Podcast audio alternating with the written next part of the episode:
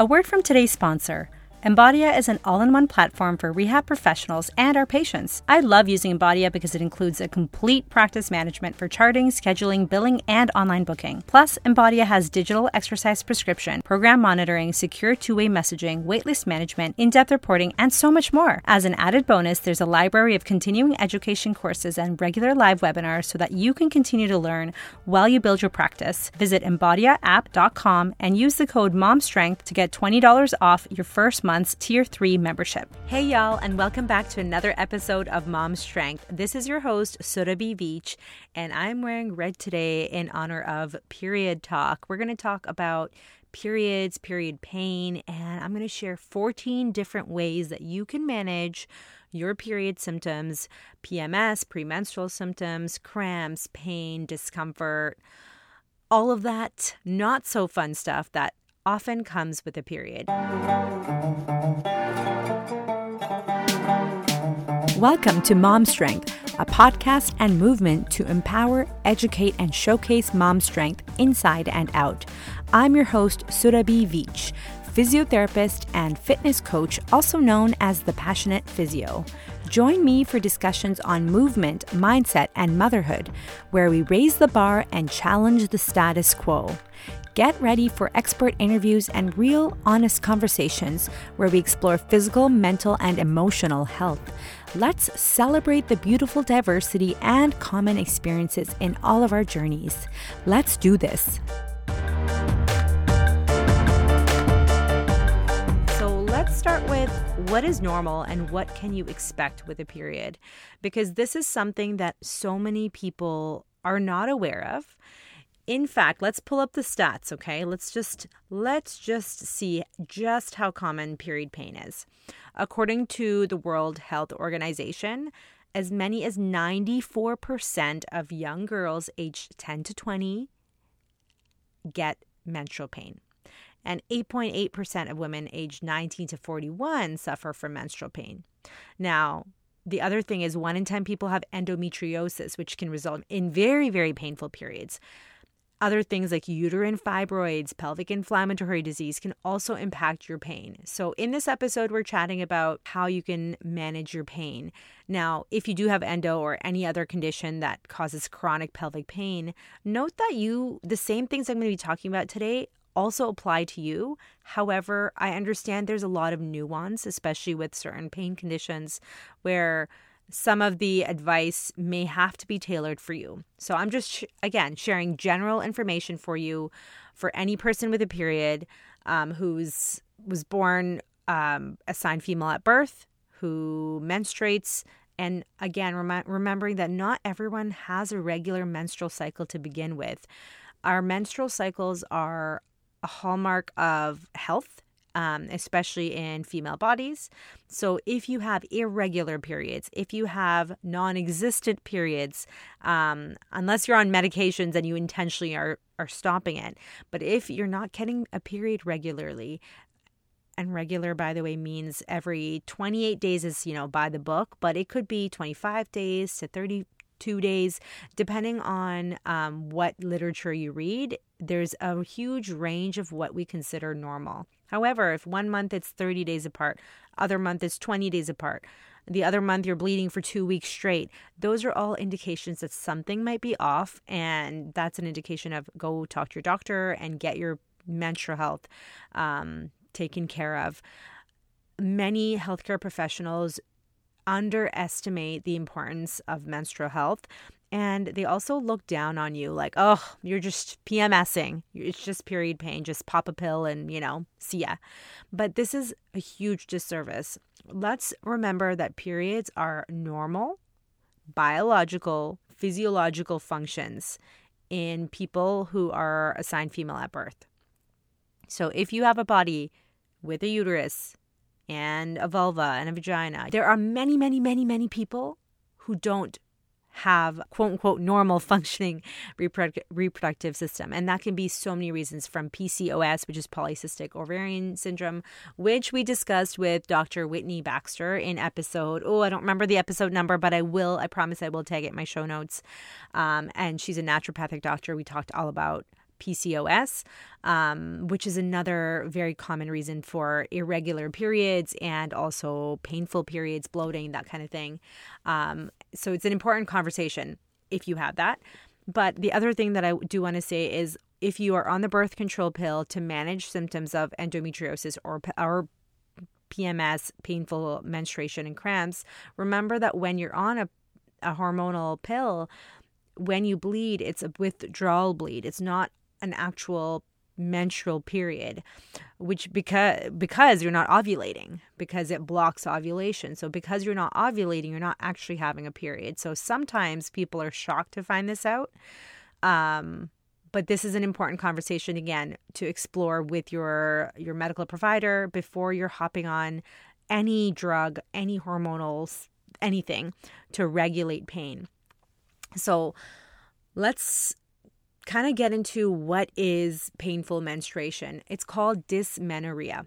Okay, dysmenorrhea causes intense, excruciating cramping in the lower abdominal area, sometimes the lower back too, and it's frequently accompanied by symptoms like sweating, headache, nausea, sometimes vomiting, diarrhea, trembling, and it can occur before, right before, or even during menstruation. Menstruation is where you're bleeding. Primary dysmenorrhea is painful menstruation with no evidence of hormonal or anatomical um, pathology. So, what that means is, you know, you don't have endometriosis, you don't have a specific diagnosis, and you have painful menstruation. This affects more than half of all women of reproductive age, regardless of age, nationality, or socioeconomic status. So, this is one of those things that we do normalize in our society because of how common and normal it is. But I don't want I, you know, I'm here to empower you to say, screw that. I have this body. When you go pee, does it hurt? No. When you poop, it shouldn't hurt. When you eat, it shouldn't hurt. When you have a period, it shouldn't hurt. It's a normal process in our bodies. So if it is hurting, there's something off. And that's what we want to kind of nail down and figure out, right? So let's talk about when the pain starts, typically when you have PMS symptoms, it can start 48 to 72 hours before you um, start bleeding, sometimes a little bit even before. Now, if you're listening to this and you have you have periods or you have painful periods, you're like, yeah, obvious. The problems are obvious. But for those of you who are maybe a healthcare practitioner and you don't have peri- uh, painful periods or you don't menstruate, and you're like, I don't understand what's the big deal. You know, people have periods and painful periods all the time. Here's the thing it impacts every aspect of your life your social life, your sexual life, your um, emotions, your mental health, your concentration, your ability to perform at school or work. Um, it impacts every aspect of your life, and it can be really debilitating for some people you know, having to take time off of school or work, the stigma associated around that. We are not a society, y'all, that caters to um, menstruating people. I wish we were. I know in some parts of the world they're starting to normalize menstrual leave, like a day a month or whatever it is. But in our society, we're expected to, again, capitalism, productivity, it's go, go, go 30 days of the month right? There's no, hey, let's have this cyclical pause around the time when you're bleeding and when naturally your body's energy is lower, when your progesterone is lower, when maybe your sleep is impacted and your mood is lower. There's no cyclical pause. So we have to try to create that for ourselves when possible. And I understand that comes with a lot of privilege because depending on who you are, where you work, and what your circumstances are, you might not just be able to say, hey, y'all, you know, it's period week. I'm just going to take the week off and stay at home, right? You might not have to the flexibility of doing that. And realistically, if you have young children or you have children who need you and other people who need you and you need to take care of, life can't always just pause whenever you need it to. And so that's why I want to share some actual tangible strategies for you. Okay, let's talk about. I talked about primary dysmenorrhea. I just wanted to define that.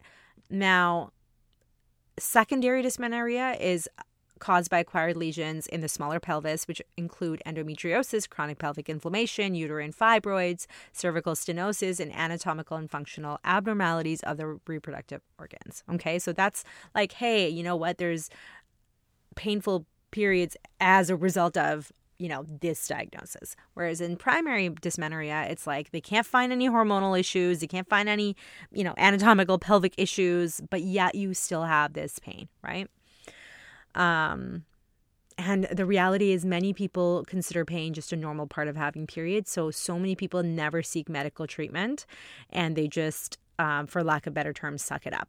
Right. And just because so many other people suck it up, you might have you know, even your aunties or your grandmothers might say, ah, just get over it. I had to go do X, Y, and Z when I had my period. So why are you complaining? Like that kind of attitude.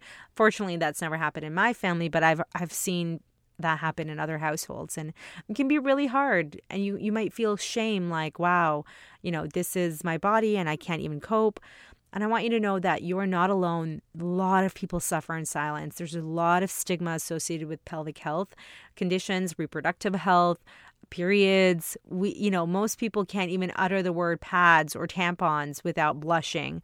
Um, you know, people hide it, and when they go to the grocery store to buy these products, they hide it behind other things because they're, you know, they feel embarrassed by it. And there's nothing to be ashamed of. And the way that we ditch the stigma when we talk about periods and menstrual health is just by talking about it and using these terms without having to hide behind what we're actually talking about, right?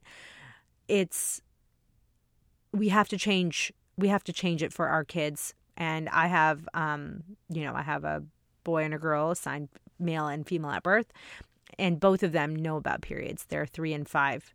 I don't I think both all genders need to know about periods because every single person is going to be impacted by it, whether it's you personally or you're living with somebody who, who has a period, or you know you have friends with somebody who has a period, or you work with somebody who has a period. So, this is important information for everyone. And I really feel like if we don't have the courage to have these brave spaces where we openly talk about it, how will we change things for the future and even for ourselves, right? So, find at least one friend. If it's another, you know, female friend for you, that you can talk to openly about these things, then great. And just start to normalize having discussions about your period and not in a negative way like, ugh, I got my period again.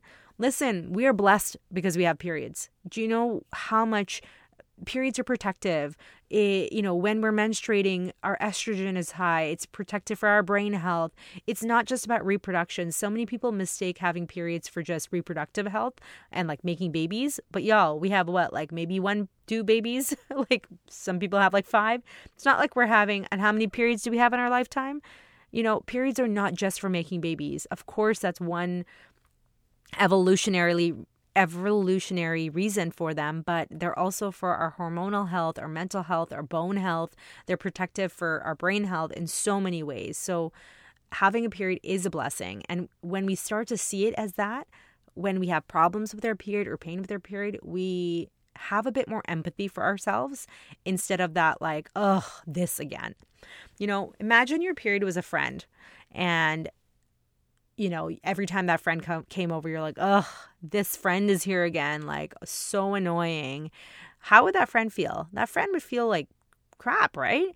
So, your period is part of you. It's coming from your body. Don't treat a part of you that way. Treat yourself with kindness. When you have your period, especially if it is painful and you suffer from um, secondary dysmenorrhea from things like endometriosis or PCOS or any other condition, give yourself so much compassion instead of the eye rolls and the frustrations. Start with empathy and compassion for yourself because you are going through a lot and your period is still a part of you. It's coming from your body. And I think when we lead with compassion, you actually will notice your pain will improve. Okay, so let's get right into some of the. I think I have a list of 14 ways, y'all. 14 different ways you can manage your pain. Actually, I have 15.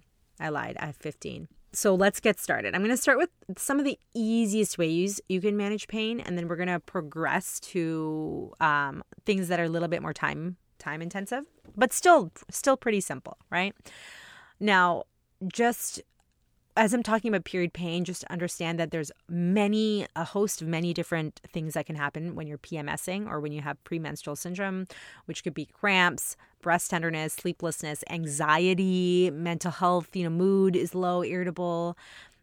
If you're having symptoms like that, just see it as, again, compassion, but also see it as a gentle nudge to start taking better care of yourself.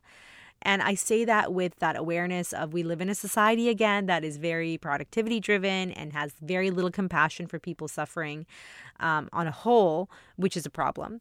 And when we take that humanity away from us and we expect ourselves to just function well or just ignore our, you know, medicate for everything. We're not actually medication is very important and can be life-saving, can be help help you function, but it is not a solution on its own for pain, right? So there's we have to actually take an active role and participate in that pain management process. So that's what I'm going to share. If you do have feelings of anger, anxiety, mood swings, depression, fatigue, difficulty concentration, all of those things, bloating, please also know that you can see a medical provider, a naturopathic doctor, um, dietitian. There's many providers that can assist you in nutrition and mental health providers as well um, to support you. It doesn't mean you just have to suck it up. Like even if you have a diagnosis like endometriosis, it does not mean you just have to say, "Oh, well, I have endo, there's nothing I can do." There's so much you can do, and I understand it takes a lot of time and money to invest into your health, but if you have the access and privilege and resources, please, please, please do. Um, okay, let's get started. Step number 1 to managing your period pain, your dysmenorrhea. Drugs, right? Medications, anti inflammatories are the ones that are usually recommended. Prostaglandin inhibitors. Prostaglandins are uterine prostaglandins are hormone-like substances that are responsible for more tension in your uterus and more bigger contractions in your uterus. And this can cause inflammation and pain and worse cramping. So when prostaglandin levels are higher in women with dysmenorrhea or period pain, you know, this can be really bad the first couple of days of menstruation. Now, progesterone is a hormone that regulates prostaglandin synthesis. So, when prostaglandins levels rise right before you get your period, right before menstruation, what happens is progesterone levels fall, right? And progesterone is for soothing, calming hormone. It has an anti-inflammatory effect. So, potentially, having better progesterone levels can help with your pain, right? And there's many theories to why people get period pain, and I don't think there's any one reason that like you know that we can say this is the reason because everybody everybody's different. Everyone's circumstances is, is different. But definitely supporting your hormone production is important. And this includes nutrition. I'm not a nutrition expert saying that right off the bat neither and i'm not a pharmaceutical expert either. But speak to your doctor about pharmaceutical options that can support you. Of course, there's the hormonal contraceptive or birth control pills, but just don't let that be the only thing that you're given. I want you to explore other methods as well um, because that's just masking the problem and hiding the side effects and and sorry not hiding but and it comes with side effects potential side effects instead of masking the problem of pain let's figure out why the pain is there and see if we can support that right Another thing I just talked about is nutrition. So, in Ayurvedic medicine, which is an ancient Indian science, naturopathic medicine, um, there's lots of natural ways to support your body. Um, having enough fats in your diet, fats help with hormone production. So, you know, y'all, y'all, you know, your low fat everything, that's not helpful. If you're a menstruating person, you need that fat um, to support the processes, the metabolic processes, and also hormone production in your body. Uh, fat is also satiating. So if you're eating a low carb, low fat diet and you're just focusing on veggies and protein, you know, veggies, of course, they have carbs and, you know, depending on the types of veggies you're eating, but you also do need enough nutrients to support you. Um, there's also things like seed cycling. So, nuts and seeds are very high in things like magnesium, which is also very supportive for things like cramps. Dark chocolate, that's why people naturally often crave dark chocolate or chocolate around their period or before their period is um, they say it might be the magnesium. I'm vegetarian so i try to eat a lot of nuts seeds tofu all those avocados legumes um, a lot of b vitamins in those things as well good fat sources.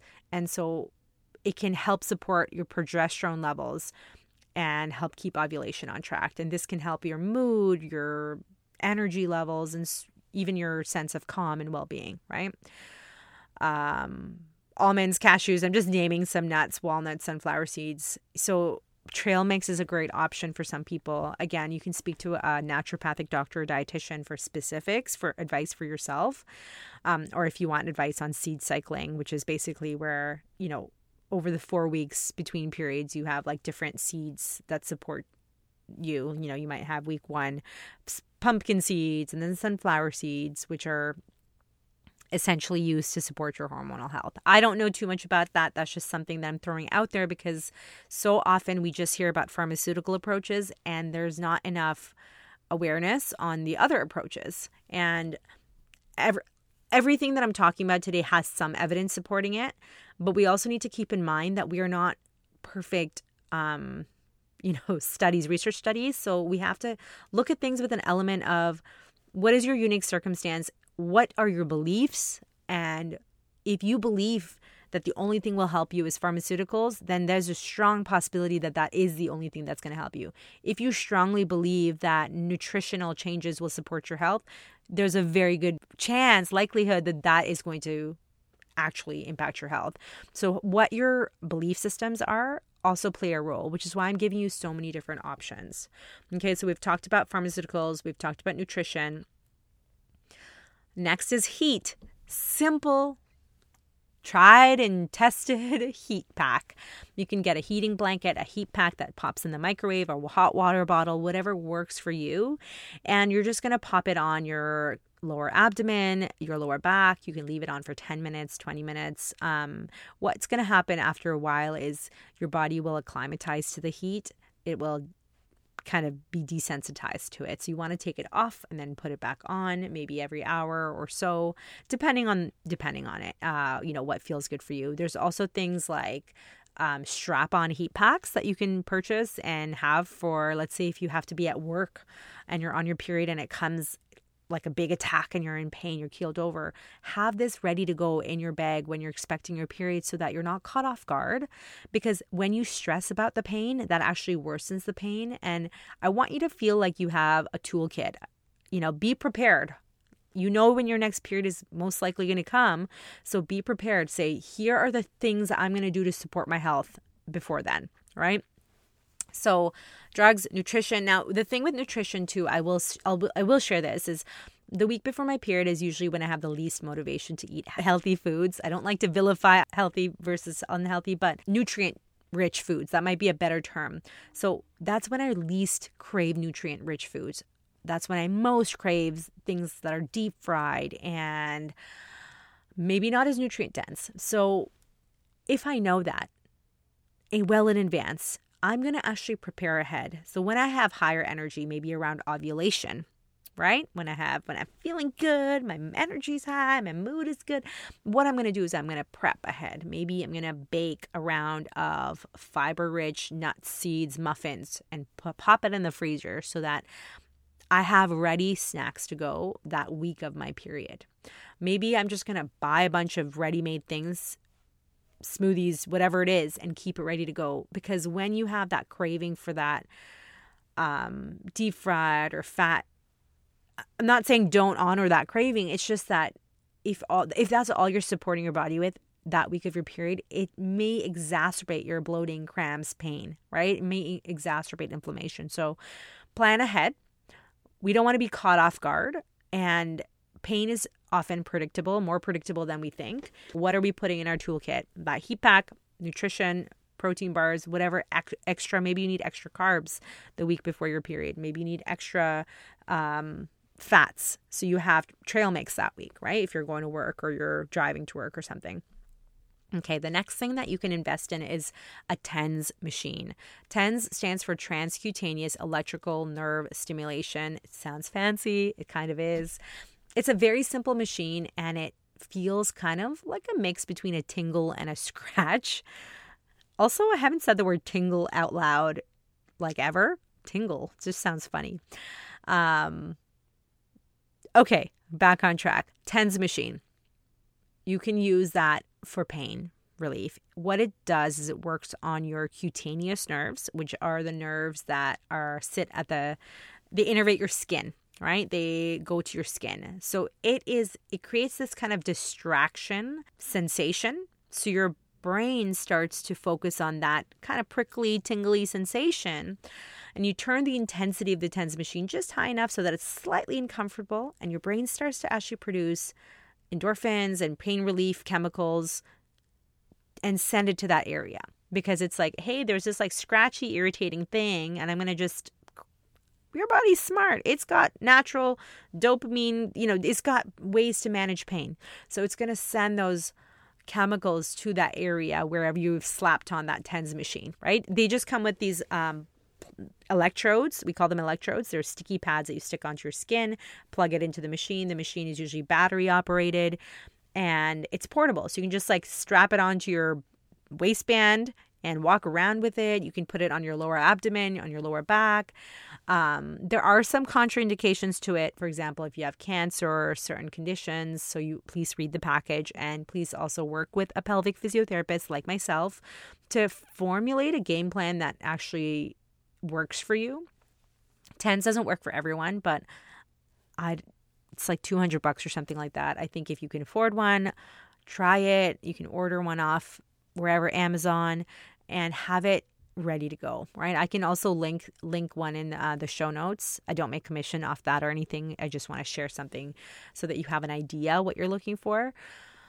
Um so yeah there's and there's um research supporting that right? There's several randomized controlled trial, trials with tens machine um, that actually show that it can be beneficial. The next one is acupuncture. So, acupuncture is an ancient Chinese medicine tool for so much, not just pain relief, it can improve blood flow, injuries, so many things. And there is evidence that you can use acupuncture for pain relief for menstrual cramps as well. There are certain um, points in our body that are specific for menstrual pain or for pain management uh, to support pelvic health. So you can see a traditional Chinese medicine acupuncturist for that, um, or anybody who practices acupuncture for that. I practice acupuncture as well.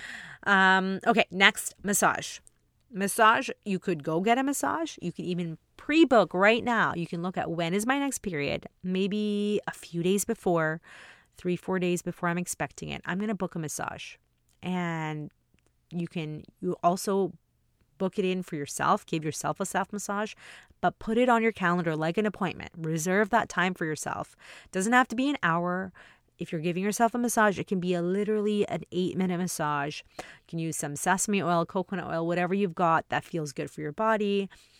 And warm it up in your hands, rub it together, and rub it all over your belly in a soothing, gentle way. You can even have a partner, if you have a partner or a family member, have them rub your belly, have them rub your back, because massage is calming and soothing to your nervous system. So, your nervous system automatically, especially if you're feeling kind of anxious or your mood is worse or you're feeling stressed, that's also calming for that aspect. It's the mental, emotional stress, but also physical stress that your body's going through. So, massage is so, so um, underestimated. So, whether you have a massage therapist or you go see a pelvic health physical therapist like myself for massage, or you do your own massage or have a partner massage you, that is a great option. But I want you to actually go to your calendar and block it off right now um, especially if you have a predictable, rather regular um, period. So then you are not caught off guard when it happens and you're like, hey, I've already planned this self care thing ahead of time. Next one try a different pad, tampon, cup, try different um, option for your menstrual care. So if you currently use a tampon, maybe try cup. You currently use a cup, try a pad, try period underwear like like Knix, right? So try something else. The reason I say that is some people find that their pain is pr- worse with certain like tampons for example or better with tampons. You know, it could be it could go either way. There we have to understand that it's when we have our period the the bleeding comes through our vagina comes outside and it can be irritating against your skin so for some for some people pads and period underwear don't work um, and when you feel irritated or damp your pelvic floor muscles may also tense more and when you're holding tension guess what that's going to do for pain that's going to actually worsen your pain so this is something that i would suggest to just switch it up see if it impacts it. If it doesn't, then you don't have to worry. But if it does, now you know. I personally find when I'm wearing my cup, I feel the best. I feel like I don't even have my period anymore. I feel supportive. Um, it's less messy. I also like to wear my period underwear for overnight. I don't have to worry about leaks or pads or tampons or forgetting a tampon in. Now, this is for my neurodivergent people, especially if you have ADHD or, or if you are forgetful. I would not recommend cups or tampons because you don't want to leave it in and risk toxic shock syndrome, especially with tampons. With a cup, you can leave it in for longer, but even still, you don't want to leave it in for like a day, right? I think most cups will say empty within 12 hours, but it's ideal to empty it even a little bit more frequent than that, um, depending on how heavy your cycle is. But try try something else right? So there's many options these days. There's a website called put a cup in it i believe and it offers a quiz where you can enter like your status. Have you given birth before, vaginally or C section? What's your age? Um, what kind of activities do you enjoy doing? And it will actually recommend some options. Diva Cup is a very common option for period uh, cups. Uh, Nixit, I believe, is another one. There's so many. There's so many now, and it's amazing to see. I also want you to have these conversations with your daughters um, and sons so that they understand that there's many options for period care. And it's not just pads, it's not just tampons. And it's also about not shaming someone for not using what you think they should be using. So I've heard of girls and women being shamed for not using tampons. Like it's so gross to use a pad or something. Like that's that's that um shaming. Listen, y'all, it's such a personal decision. Do whatever you're comfortable with, whatever feels good for you, but just understand that you can try other options and um, test it out. Okay, the next one we're going to talk about is meditation. Meditation is something that people get mis- misunderstand. Um, meditation, people picture this, uh, you know, yogi or monk sitting in a cave with, you know, you have all sorts of preconceived notions. And yes, that is also, that can be meditation, but meditation can be something as simple as for the first minute before you get out of bed, you're going to just breathe and be aware of your breath. You're just going to be present in your body. One minute. And well, how does meditation help with pain? There's actually so much research with mindfulness meditation, meditation, as well as yoga, which we're going to talk about next, and how it can support with reproductive health, menstrual health, pain, all of that. I highly encourage if you don't have a meditation practice to start incorporating one and little bits, little tastes here and there is okay. Decrease the barrier to entry. If you're expecting expecting a 20 minute meditation session every day or every week, like that's unrealistic if you have no experience with meditation. Most people who don't have experience with meditation find it really hard to quiet their thoughts and that is the whole point of meditation is to provide an opportunity for you not to necessarily quiet your thoughts, but to be aware of your body and your your mind and your just pause for a second. We are so go go go in our society in our lives and as mothers especially, where is the time to chill? But the thing is if you don't make the time to chill, it will never happen. And meditation isn't equal to chilling necessarily. Meditation can be active meditation. So, um, walking meditation is a great example. Thich Nhat Hanh, uh, Vietnamese monk who passed away a few years ago, who's like a legend and incredible work. Uh, I loved his book. Um, I loved all his books, but he talks about walking meditation a lot. And walking meditation is literally when you're going to walk, going for a walk. Let's say you're dropping your kids off, you're walking them to school. You can do this with your kid say let's let's look at our feet and we're just going to pay attention to our steps one step after the other obviously pay, t- pay attention to traffic and roads and stuff too but you're just drawing awareness to the present and you're being where your feet are when you have pain whether it's period pain or any type of pain, it's so easy to just let your brain wander and think, oh my God, this is so intense. Is this going to be my life? Is this going to impact my reproduction? What is this going to mean? Why is my body broken? Listen, from from a cramp, period cramp to all of those uh, thoughts spiraling. We don't want that. We want to interrupt that spiraling thoughts and we want to just stay present as much as we can. Okay, and this is this is exactly why it's so important to meditate.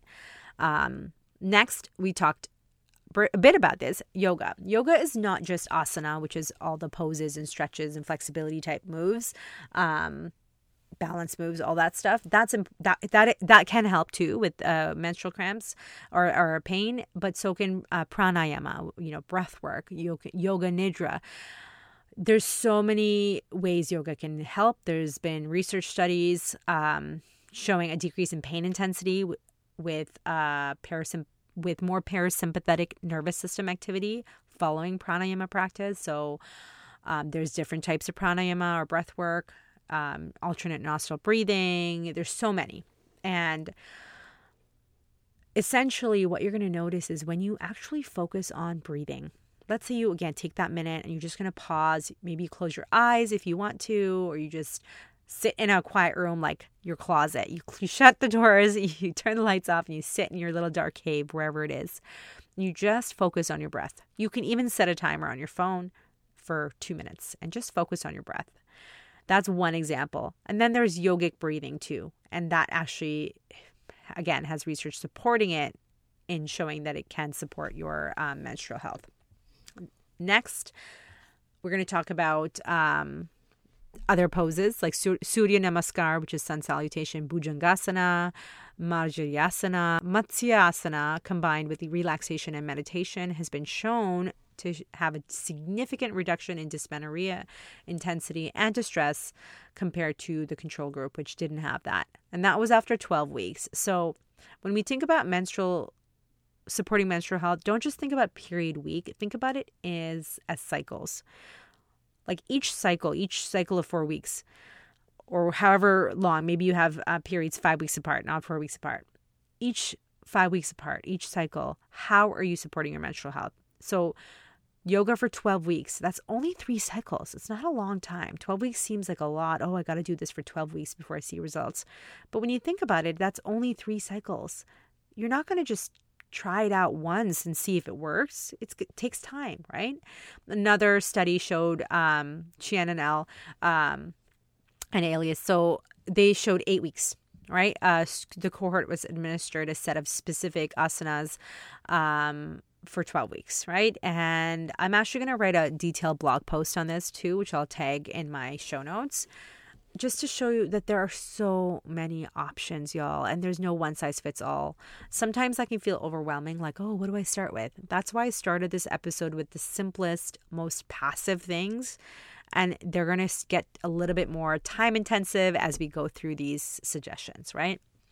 Next suggestion is again ties in very well with what I'm what I've already mentioned is to plan ahead, right? So we know that there's four phases of that period. Uh, follicular phase, ovulation, we have your luteal phase, and then we have menstruation, right? So we have the follicles being made, released, you know, um, ovulation, eggs released, and then your uterine lining starts to thicken in preparation for a potential um, embryo baby and when that doesn't happen, your uterine lining sheds, and that's when you have a menstrual bleed. So, during each phase of your cycle, and there's period tracking apps and so many other tools right now. I'm old school and I just I don't track using an app personally and um, I just like to notice how I feel. I mark in my calendar with a big P in red every time I get a period so that I can look back and I'm saying, oh, yeah, it's regular every 28 days, 20, every 30 days. And then I'm like, wait, wait, wait, wait, what happened here? Why was this 37 days, right? And most likely, a huge contributor is I was either stressed, I was doing too much, I was overly packing my schedule. And that is the reason that my ovulation was delayed. Because if your ovulation is, you're, think about it this way your body's not going to want you to ovulate and potentially make a baby when you're under extreme stress. So your body's going to say, wait, wait, wait, let's hold this follicle. Let's hold this egg back. Let's just hold this. And that's going to delay ovulation, right? So stress management becomes so important. Planning ahead, looking at your schedule for the next month and say, you know what? I have way too much planned during period week. I'm planning a night out with the girl with the girls. I'm planning a date night. No, no, no, no, no. It's massage, it's self care. I'm putting on, uh, I'm drawing a bubble bath, I'm relaxing. Uh, maybe I'm taking myself out for a nice dinner or ordering in. Maybe I'm cooking less that week. That's how you plan ahead, right? So, a little homework when you're listening to this is to look at your calendar for the next four weeks, five weeks, however, um, whatever the distance between your period is. If you have very irregular periods, if you have PCOS, for example, or endometriosis, I still want you to look at, like, let's say the next four to five weeks. It's too difficult to look at the next eight weeks. Shorter term is a little easier to plan ahead, like, plan ahead for the next month and plan in some of that self care stuff during your luteal phase before your period, before your menstrual bleed. During ovulation, maybe plan a little bit more high energy things, maybe that dance class, lots of, you know, high energy exercise, that kind of stuff. Um, and expect that it's normal to slow down as your progesterone declines, um, as your estrogen dips. It's actually quite normal for your energy to fluctuate through the month. Because we see things in our society from a very male perspective, we we fail to recognize that women are not small men. I think it was Dr. Stacy Sims who coined that term. We are not the same as men. Our bodies don't operate the same. So let's stop looking at things the same way as if we should be the same every day, as if our productivity should be the same. I would argue that our productivity if if we if let's talk about productivity for a second because our society values that so much. I would argue that women or menstruating folks have superhuman productivity during ovulation or around then, potentially, and less around period week. And that evens out compared to men. You know what I mean? Like, I think men have more of a stable and ours fluctuates more through the month. Doesn't mean we're weaker or less than. It's just we are different and we need to start looking at us as us instead of comparing ourselves to men's standards all the time. It makes no sense, right? So, the other thing that I do want to say is that uh, nature, being out in nature is very nourishing. And maybe you plan a gentle hike or you get moving. Uh, many people in some parts of the world, certain cultures, will say don't exercise during your period and they'll say don't go out, just stay home. And that's your personal culture. You know, I'm not going to comment on that. But I will say that there is um, research that shows that gentle exercise and movement can help. Uh, and getting out in nature is always soothing. Get away from social media, all the things that uh, worsen your anxiety, especially just before your period. Um, reduce caffeine. That can be support. That can help too. I didn't mention that earlier. I wanted to mention that with the nutrition um, part of the conversation. But caffeine is a known um, substance that can increase anxiety, especially in people who already have anxiety. So that might be something to taper down um, before you menstruate. Um, or just in general, maybe substitute some of the coffee or tea you're drinking with non caffeinated beverages so you have a bit more balance.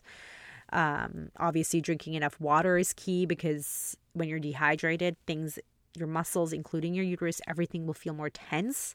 And when you have more tension, you can have more pain. So, um, yeah, going back to movement, that was, you know, one of my biggest points is um, there's so much research supporting that movement can help.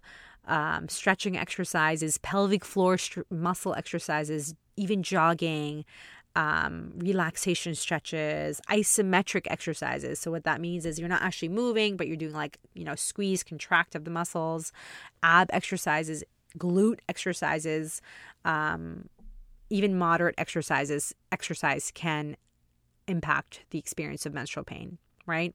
There's research showing 12 weeks of aerobic exercise or 8 weeks of stretching and isometric strength exercises can help. So my base fitness membership if you participate in that for 8 to 12 weeks alone, you may start to see that change in your period and how your period pain is because we go over mobility, we go over stretches, we go over pelvic floor and core strengthening and full body strengthening. When your core strength is better in general, you have a more stable environment for your pelvis and your pelvic floor. Your internal organs also like that. They like movement, they like that type of nourishment and support for their for for, their organs. So when you don't exercise, if you sit a lot, if you just are sedentary, that might be an environment in your body that is more conducive for pain, right? Um, the next point I wanted to mention is orgasms. So we forget that orgasms are so powerful um, for pain relief your during an orgasm your uterus actually contracts and then relaxes. So there's this nice cyclical rhythmic contract relax. This can help reduce the impact of menstrual contractions and pain and the cramping. Um, just like exercise having an orgasm can release endorphins and other hormones that relieve pain right? And it helps you feel good.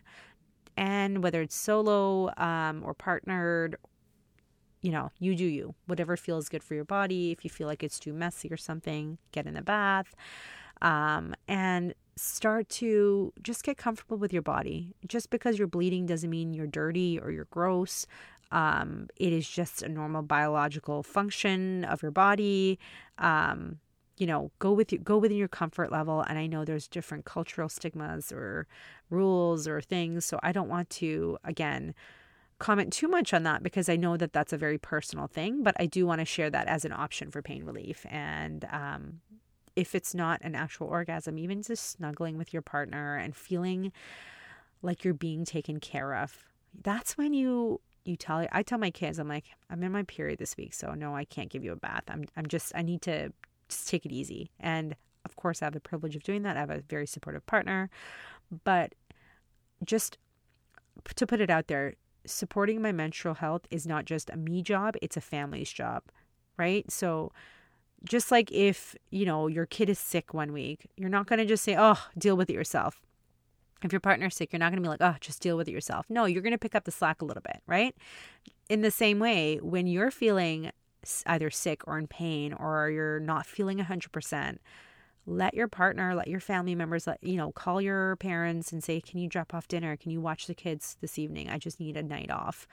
Because asking for help can make things feel so much easier for yourself, and you deserve that. Um, the other thing, the last thing I will say is stress.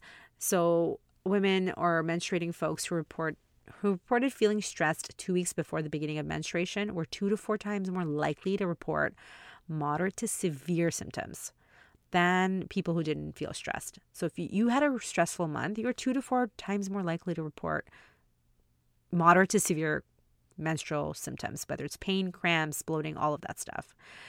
So, and women who feel stressed early in the cycle, we talked about that, they're more likely than those who are less stressed um, to report more pronounced symptoms before and during menstruation, right? This is according to the National Institutes of Health um, and other institutions. So, this association raises the possibility that feeling stress in the weeks before menstruation could worsen the symptoms typically associated with PMS. And you have to take things off your to-do list not just the week before your period. This isn't oh, oh last minute oh period's coming i gotta attack you know attack myself with pain meds heat TENS all the things now. No it's remember you're looking at your cycle as a whole month.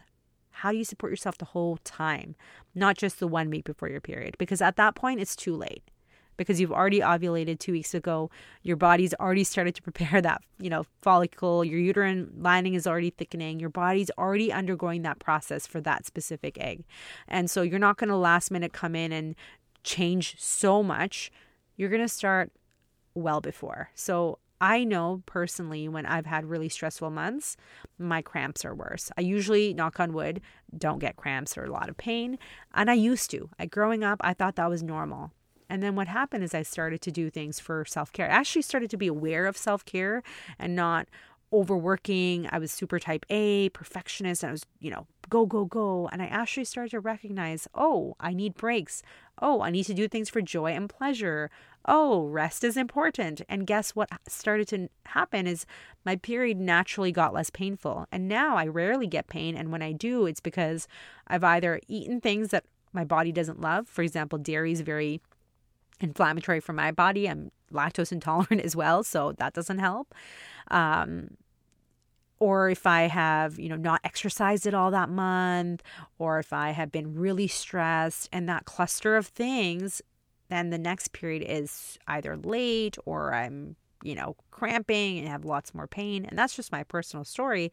But this is so typical of of people who menstruate, right? And this is not an isolated thing. And I I think the fact that up to 90% of people have pain, um, you know, young girls, just goes to show you that there's a chronic stress problem in our society and we do we are not supporting our girls and women and menstruating people. We can do better. And i know that us talking about it doesn't just change policies and it doesn't um, change workplace decisions and hiring, you know, how your boss treats you when you're on your period, all the, all that stuff. It doesn't necessarily impact it, but at least it helps you understand your body better and advocate for yourself a bit better, at least within your family, if not out, if you don't feel ready to advocate outside your family. Um, it can be hard to ask for sick days, especially if you feel you need it. Um, but it's your health, right? Period health is still health. It's still part of your wellness. And if you are not able to concentrate on your job or anything because you're in so much pain, please do what you can to build up your toolkit to support your pain. Another last thing um, that helps is pelvic floor physical therapy. Therapy has been shown to improve, to support uh, menstrual pain and cramps. So come work with me if you live in Toronto or GTA. I'll share my booking link. I'm at 200 Finch Avenue West, Unit 109, inside of North Don River Valley Midwifery. Um, and I also do virtual sessions. There's so much we can go over to support your. Uh, menstrual health, your pelvic floor, and your body through the cycle, not just week before and I would love, love, love to support you. Now, if you found this helpful, this episode helpful, please go share this widely. Y'all, most people don't even know any of these strategies. They just get told meds, meds, meds, or they say they get told don't stress, but they're not given tangible ways to actually how to do that or, you know, homework tasks like I've given you to look at your calendar, plan ahead. And I really do think that if people start to incorporate this, it's going to be so helpful for them. So please go ahead and share this with on Instagram, Send it privately to your friends if you don't feel comfortable sharing it to your stories. We hope that this gives you back a little bit more control over your body. Um, I'll do an entire separate episode on endometriosis soon because I think that's that deserves a separate con- conversation. Um, and all of the links that I have for you, I will share in my show notes as well. Tag me and let me know what you thought of this episode. And if you find Mom Strength podcast to be helpful, please go subscribe and write a review. Your recommendations and your five star reviews, it really does make a difference. Thank you so much for listening, friends. Thank you for tuning into this episode of Mom Strength and being part of this important conversation. Check out the show notes for more info and links, and we'll chat again real soon.